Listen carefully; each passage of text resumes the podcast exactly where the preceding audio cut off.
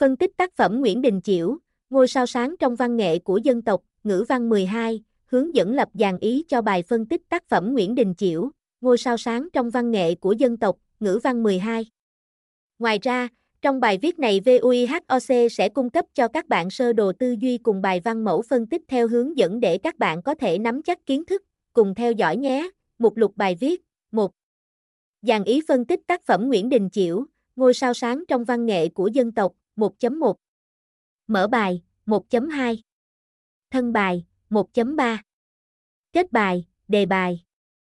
Bài mẫu, trên đây là hướng dẫn lập dàn ý và cách phân tích tác phẩm Nguyễn Đình Chiểu, ngôi sao sáng trong văn nghệ của dân tộc, trong chương trình soạn văn 12. Ngoài ra, để học nhiều hơn các kiến thức các môn học của trung học phổ thông thì các em hãy truy cập vihoc.vn hoặc đăng ký khóa học với các thầy cô VUIHOC ngay bây giờ nhé.